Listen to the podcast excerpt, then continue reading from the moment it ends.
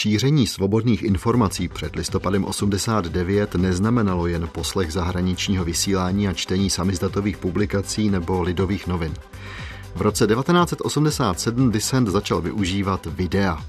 Videopřehrávače se šířily českými domácnostmi, v republice bylo i několik videokamer a s pomocí ochotných lidí se nakonec dařilo sestříhat natočené záběry v profesionálních studiích. Vznikl originální videožurnál.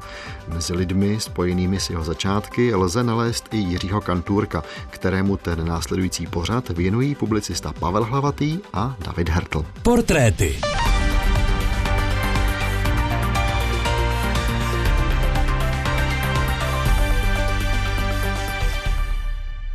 Pavle, vítám tě ve studiu, hezký den. Dobrý den. Musím popravdě říct, co by chlapec z vesnice, že video u nás koncem 80. let nebylo. Jak jsi na tom byl ty s videožurnálem? Sledoval si ho? No, sledovali jsme ho, byla to vždycky taková složitá logistická operace, neboť eh, jsme měli zdroj, z kterého jsme vždycky dostali poměrně brzo kazetu, ale znal jsem jenom asi dva lidi, kteří měli přehrávač a u nich jsme se scházeli v takovém větším společenství, můžu-li to tak říci, a byla tam řada dneska poměrně jednak zajímavých lidí a i lidí dost odlišných politických názorů. To bylo tvoje první setkání s Jiřím Kanturkem? Já jsem jeho jméno znal v souvislosti s nějakými samizdatovými texty a věděl jsem, že měl něco společného na konci 60. let s televizí, ale vzhledem k tomu, že tehdy mi bylo opravdu velmi málo, tak to byla jenom taková velmi vágní vědomost. V mnoha publikacích se lze dočíst o Jiřím Kanturkovi, že do poloviny 60. let působil, a teď cituji, v různých politických funkcích a manuálních profesích. Co to znamenalo opravdu, to jsme se dozvěděli, až když jsme si přečetli Kanturkův vlastní životopis, datovaný 23. listopadu 1967. Pojďme si ho poslechnout. Narodil jsem se 13. března 1932. Otec byl dělník, nyní důchodce, člen KSČ, matka švadlena bez politické příslušnosti. Po absolvování měšťanské školy jsem pracoval jako chemický laborant v Javě na Pankráci a později byl přijat ke studiu na průmyslovce. Studium jsem zakončil v roce 1952 maturitou a pracoval až do roku 1958 jako uvolněný funkcionář Československého svazu mládeže. Nejprve jako vedoucí tajemník okresního výboru, později tajemník městského výboru v Praze. V letech 1955 až 1956 jsem absolvoval roční školu ústředního výboru Komsomolu v Moskvě. Pro rodinné nesrovnalosti jsem pak odešel z aparátu Československého svazu mládeže a pracoval v českých závodech gumárenských v Praze 10 jako vulkanizer pneumatik. Po zvolení předsedou celozávodního výboru komunistické strany Československa v tomto závodě jsem později přešel do aparátu KSČ. Pracoval jsem tři období jako předseda celozávodního výboru, pak v průmyslovém oddělení městského výboru KSČ v Praze a v období 1963 až 1966 v aparátu ústředního výboru KSČ v Praze jako osobní politický tajemník Antonína Kapka, kandidáta předsednictva ústředního výboru KSČ. Po vzájemné dohodě jsem po 13. sjezdu KSČ odešel ze stranického aparátu, abych se mohl věnovat publicistice, která poutala můj zájem a pozornost po celou dobu mé politické práce. právě publicistická práce té druhé poloviny 60. let, nebo poloviny a druhé poloviny 60. let, je tím, čím je Jiří Kanturek asi hodně známý. Ale Pavle, tvůj velký objev, ty jsi procházel archiv Českého rozhlasu a objevil si jednu mimořádně zajímavou nahrávku z roku 1961. O co jde? Šlo o nahrávku z pořadu, který se věnoval fenoménu brigád socialistické práce, který tehdy byl, řekněme, na vzestupu, nebo vůbec byl založen a již nějakou dobu existoval. Tam bylo několik, tuším, že dvě nebo tři diskuze v různých podnicích a účastníkem jedné z těch diskuzí byl právě Jiří Kantůrek, tehdy již předseda celozávodního výboru KSČ, jak jsme před chvílí slyšeli. My jsme vybrali ukázku záměrně jeho prvního vstupu, neboť vysvětlovat ty další vstupy by zabralo příliš mnoho času. Vznikly tři kolektivy a teď jsme měli kolektivy, které soutěžili a měli jsme ostatní soutěžící v normální socialistické soutěži. Teď byla taková věc, nám říkali soudzi, no tak co tam v těch kolektivech dělají mimořádného? Teď my v té normální socialistické soutěži taky soutěžíme, taky máme dobré výsledky, tak jaký je v tom rozdíl? A nebo na druhé straně zase byli lidi, kteří si říkali, no ta brigáda to je něco tak mimořádného a tak náročného, no na to my si nemůžeme troufnout se jim rovnat. Prostě bylo potřeba, aby se lidi dověděli, co vlastně v těch kolektivech se dělá a o jaký závazky tam v těch kolektivech běží. My jsme to potom udělali už tak, že jsme všechny ty kolektivy, které existovaly, sezvali a zavolali jsme tam všechny zaměstnance, který o soutěž měli zájem. To bylo první takový veřejný místo, kde se vlastně dověděli, jaký závazky ty kolektivy přijali a potom dodatečně se ty závazky ještě zveřejnili v závodním časopisu, takže prakticky se o nich všichni na závodě už dověděli. Jenom dodám, že tahle nahrávka byla právě z těch strašnických gumáren, o kterých byla zmínka v Kanturkově životopisu, který jsme slyšeli na začátku. Pavle, to je zajímavá nahrávka. Já myslím, že velmi právě, když jsme ji poslouchali, tak jsme ocenili výraz souzy, který jednoznačně odkazuje na tehdejšího stranického bose Antonína Novotného. A je před námi ještě jedna ukázka, kterou se vypořádáme s publicistickou činností Jiřího Kanturka před rokem 1968. Pavle, ty si vybral z knížky Martina Štola Český film a režiséři dokumentaristé, která vyšla v Praze v roce 2009. A je to takový životopis Jiřího Kanturka mezi lety 64 až 69. V roce 1964 absolvoval Filozofickou fakultu Univerzity Karlovy, Mezi lety 1964 až 1967 byl redaktorem týdeníku Kulturní tvorba. Externě spolupracoval s československou televizí, mimo jiné jako moderátor polemického pořadu Věc veřejná, který byl na jaře 1967 po diskuzi o emigraci zakázán a obnoven byl až za pražského jara. V letech 1968 až 1970 byl vnitropolitickým a ekonomickým redaktorem a komentátorem hlavní redakce publicistiky a dokumentaristiky. Moderoval obnovené polemiky Věc veřejná, diskuzní cykly Sondy, Mezi námi, diskuzní pořad 3 plus 1, jak dál, s Vladimírem Škutinou uváděl magazín Jsme s vámi, buďte s námi, který režíroval Jaromír Vašta. Všechny pořady po srpnu 1968 postupně zmizely. V roce 1969 se účastnil s dalšími publicisty a dokumentaristy přímého přenosu Trizny za Jana Palacha s názvem Slovo ke dni, štafeta televizních publicistů, která znamenala pro všechny buď vyloučení z československé televize, či různé zákazy. Pavle, tohle schrnutí možná postrádalo z mého pohledu jedno důležité konstatování, že Jiří Kanturek byl jedním z těch čelných představitelů té dobové reformní a nakonec protiokupační žurnalistiky. Přesně tak. Ten pojem věc veřejná znamenal na konci 60. let skutečně takovou možná přelomovou záležitost v televizní publicistice. Ten pořad Jsme s vámi, buďte s námi, už je pořad reformní z roku 68. Tuším, že tam byl vynechán cyklus Tváří v tvář, který také vznikl v roce 1967, ale co je velice důležité, co tam chybělo a nesmíme to opomenout, že Jiří Kantůrek se podílel na tom těsně po okupačním svobodném vysílání československé televize, které vzniklo poté, co k nám vtrhla, abych tak řekl, sovětská převážně okupační vojska. A kdy se jak československý rozhlas, tak československá televize snažili udržet informovanost občanů a vysílali z různých náhradních pracovišť a dochovala se unikátní nahrávka Jiřího Kanturka, kterou si poslechneme. Ty jsi našel opět tedy v archivu Českého rozhlasu, já jenom dodám okolnosti. Je to vysílání z rána 21. srpna 1968, možná z dopoledne, protože brzo ráno byl Jiří Kanturek na cestě ze severočeského mostu do Prahy a zažil tak tu cestu čerstvě okupovanou zemí. Přátelé, každého z nás zastihly poslední události někde jinde. Mě zastihli na severu Čech, na Mostecku, kde jsme natáčeli pořad k dělnické politice. Nemohu se nerozdělit o dojmy, které jsem jako novinář získal cestou z mostu do Prahy, cestou okupovanou zemí. Ještě včera večer jsem seděl s horníky dolů ležáky a besedovali jsme o tom, jak si lépe zařídit život u nás v republice, jak ještě víc umožnit dělníkům, aby se podíleli na politice v této zemi Hovořili jsme o tom, co je třeba všechno dodělat, dotáhnout a ani jednou za celý tento večer nepadly obavy o osud socialismu, o osud naší země.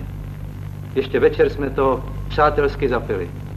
Byli jsme probuzeni do kalného rána, které příliš připomínalo 15. březen roku 39. Posloucháte portréty. Profily malých i velkých osobností 20. století. Premiéra ve čtvrtek po 8. večer na Plusu. A ty dnešní portréty věnuje publicista Pavel Hlavatý Jiřímu Kanturkovi, výrazné osobnosti televizní publicistiky roku 1968 a poslednímu řediteli federální československé televize. Pavle, v té ukázce z knížky Martina Štola, to byla ta předcházející, tam se hovořilo o tom, že Jiří Kanturek se podílel na odvysílání té trizny za Jana Palacha která pro mnohé z těch, kteří tam moderovali, kteří tam hovořili, znamenala potom zásadní problémy. Byl to tedy i případ Jiřího Kanturka? Přesně tak. Já jsem pátral potom, zda se nedochovala nahrávka, ale narazil jsem i v pamětech účastníků, že se skutečně nahrávka ani zvuková tedy nedochovala. Pro zajímavost můžeme uvést některá jména. Byl tam Jindřich Fajrajzl, Karel Kincl, Vladimír Škutina, Karel Pech a právě Jiří Kanturek a ještě někteří další. A ten předěl nebyl tak příliš ostrý.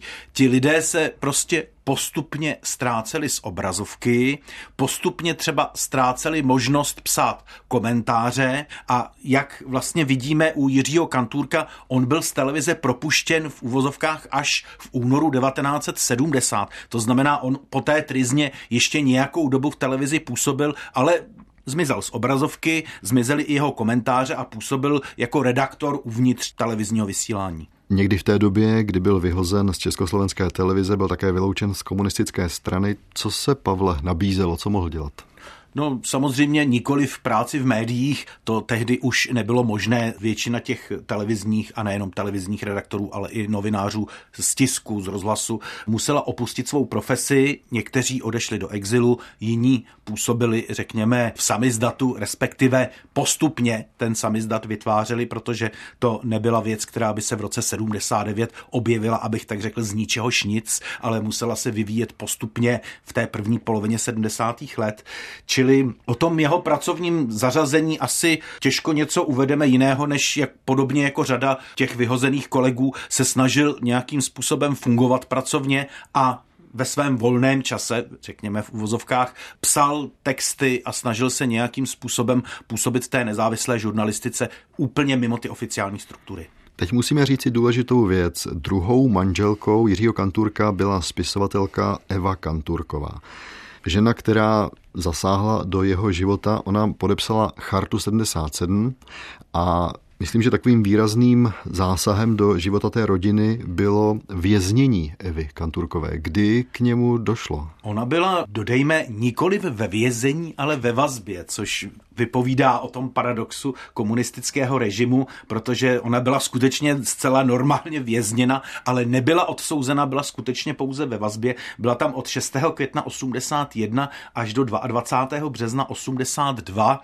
Tento svůj pobyt poté zpracovala literárně ve své knize Mé přítelkyně z domu smutku a následně i v televizním seriálu po roce 89. A Jiří Kantůrek se tehdy velmi snažil nějakým způsobem iniciovat mezinárodní kampaň a snažil se o její propuštění, protože samozřejmě ta situace byla absurdní, kdy jako žena která je ve vazbě. Dodejme ještě, že tím důvodem mělo být uveřejnění její knihy v zahraničí, tudíž opravdu literární primárně záležitost. Přesto tedy i jemu bylo vyhrožováno, aby tedy svých aktivit zanechal. My si dnes ještě možná ocitujeme z knížky Evy Kanturkové Nejsi, která vyšla v roce 1999. Je to vzpomínka na Jiřího Kanturka, je to vlastně celá knížka jakýsi způsob, jak se vyrovnat s jeho smrtí a mě tam zaujalo to, jak hodně Eva Kanturková si uvědomovala, co všechno její manžel dělal v době, kdy byla vězněna. My jsme měli k dispozici svazek, který vedla na Jiřího Kanturka státní bezpečnost. Ona ho v roce 1974 zaregistrovala v kategorii prověřovaná osoba a později tento svazek změnila na kategorii nepřátelská osoba.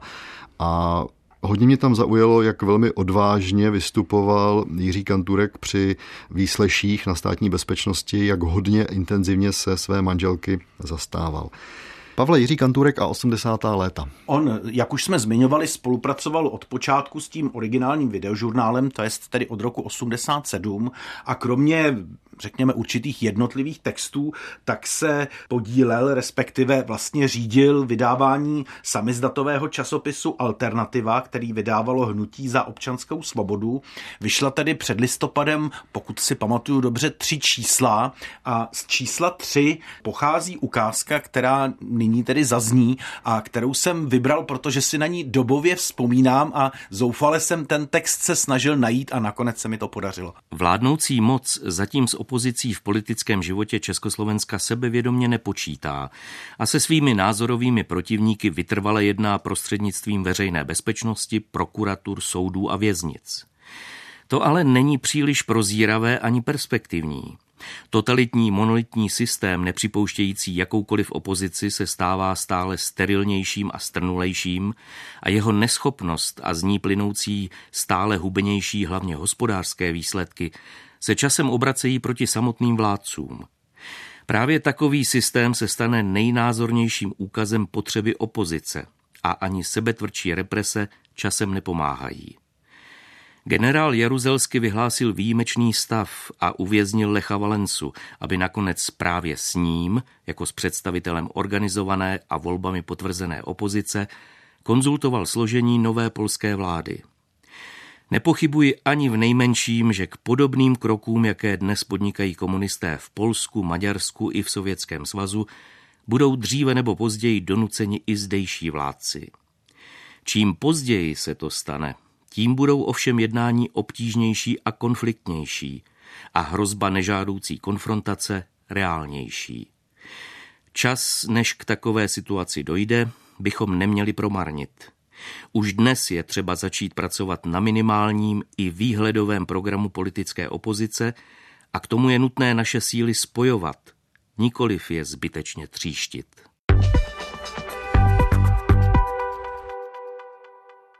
Velmi zajímavá slova. Pavle, my jsme neřekli, ze kdy to pochází, tahle ukázka. Ten text pochází z července 89 a to číslo, v kterém byl publikován, vyšlo v srpnu 89, tedy opravdu těsně. A ještě jsem si uvědomil, že jsem nezmínil jednu velice vlastní osobní vzpomínku na vystoupení Jiřího Kantůrka v originálním videožurnálu, které bylo skutečně úplně těsně předlistopadové, protože on se tam odvolával na demonstraci z 28. října a bylo to takové velmi odvážné nebo velmi odvážná výzva k občanské kuráži, což se ukázalo, že bylo pravdu slovo v pravý čas na správném místě. A v pravý čas na správném místě byl i Jiří Kantůrek. On moderoval některé z těch mítinků občanského fora. Ukázka, kterou teď uslyšíte, je ze čtvrtka 23. listopadu 1989 z Václavského náměstí. Kantůrek! Kantůrek! Kantůrek! této společenské krizi je rozhodující informovanost veřejnosti. Nejhůř nás do této chvíle informuje Československá televize.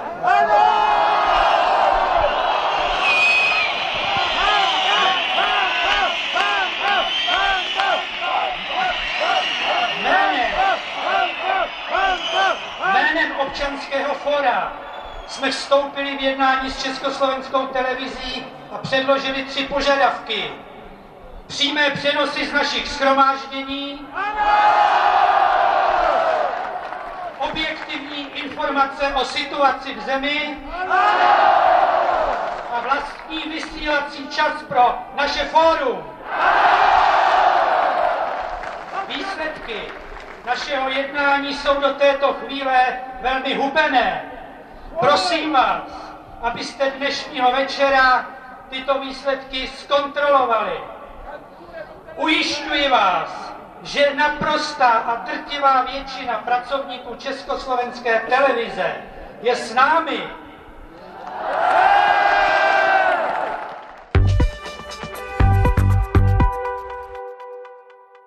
Jiří Kanturek se potom v lednu 1990 stává šéf-redaktorem hlavní redakce publicistiky a dokumentaristiky Československé televize a v březnu 1990 je jmenován ústředním ředitelem Československé televize. Tato funkce mu vydržela do prosince 1992, kdy se rozpadá společný stát a tím pádem i zaniká Československá televize. Pavle, dalo by se jednou větou zhodnotit to funkční období Jiřího Kanturka v československé televizi? Jsou na něj eh, různé názory, řekněme kritické i pozitivní, což asi v působení v takovém molochu ani jinak nejde. Samozřejmě tam eh, přežívala řada tváří známých ještě z předlistopadových dob. Tito lidé byli vnímáni velmi jaksi nedobře. Jiří Kanturek se s nimi postupně snažil rozloučit. Kritika zněla, že ne se všemi, pomalu. Je to velice obtížné a myslím si, že je to asi mimo rámec našeho pořadu hodnotit tohleto velice složité období. V roce 1994 vstoupil do sociální demokracie. Protisk tehdy řekl, že se svým přesvědčením kloní k občanské společnosti a že podle něj k této myšlence má sociální demokracie nejblíž a v letech 95 až 97 byl tiskovým mluvčím této strany. On se také pokoušel o vstup do aktivní politiky, ale nevyšlo to. Pokud vím, tak kandidoval do poslanecké sněmovny neúspěšně a do Senátu, tehdy vznikajícího, také neúspěšně. Nicméně v parlamentu nějakou dobu působil jako poradce tehdejšího předsedy poslanecké sněmovny Miloše Zemana. Jiří Kanturek zemřel 2. července 1998, bylo mu 66 let, tři roky trpěl rakovinou, vyléčit se jí tedy nepodařilo. Reakcí na jeho smrt byla knížka jeho manželky Nejsi, o které jsme už tady mluvili, vyšla v roce 1999. Můžeme si z ní maličko ocitovat. Ta první ukázka, ta se tak trochu vrací do období, kdy Jiří Kanturek pracoval právě ve Strašnicích v závodě na výrobu pneumatik. Vybavují si, jak si studoval. V mytasce a potom i v aparátu. V sobotu, v neděli. Dělala jsem za tebe úkoly z Němčiny. Spoustu věcí si doháněl se zaťatýma zubama a dohnal. Jen si toho nikdy nepřečetl tolik, co já. Schraňovala jsem ti knížky do penze a přesto si líp než já věděl, co je dobře a co je špatně. A taky líp než moji literární kritici. Pamatuješ, jak jsi řekl, zapomeň na ně, já ti dám svou cenu? Oč tehdy šlo? O filmové přítelkyně nebo o moji knížku Památník? Taky si řekl, já sám ti dám stipendium. Strašnice v tobě vypěstovali až zdorovité sebevědomí. Ty se s před nikým neposadil na zadek.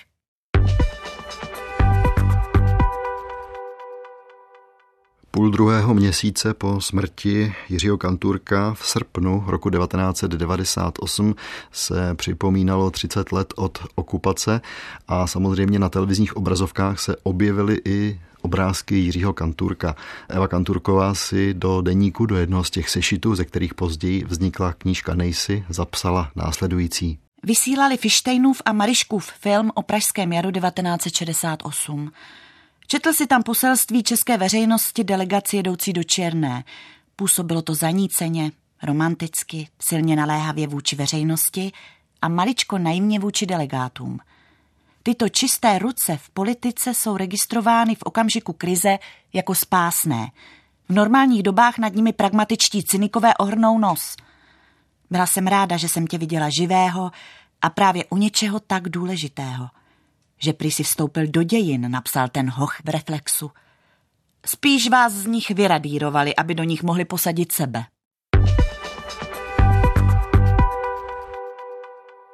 A touto ukázkou končí dnešní portréty. Děkuji Pavlovi Hlavatému. Pavle, naslyšenou. Naslyšenou. Ukázky přečetli Ivana Sojková a Libor Vacek. Technicky spolupracovala Valerie Racmanová a od mikrofonu přeje dobrý poslech našich dalších pořadů i David Hertl.